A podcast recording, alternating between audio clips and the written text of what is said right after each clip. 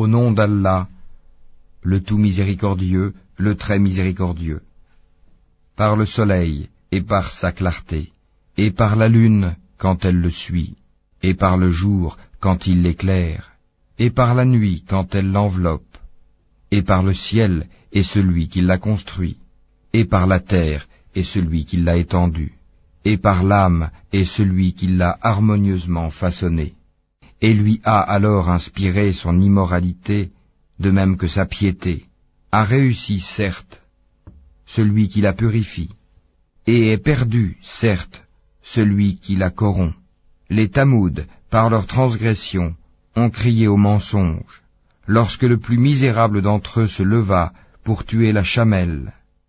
Le messager d'Allah leur avait dit, La chamelle d'Allah, laissez-la boire.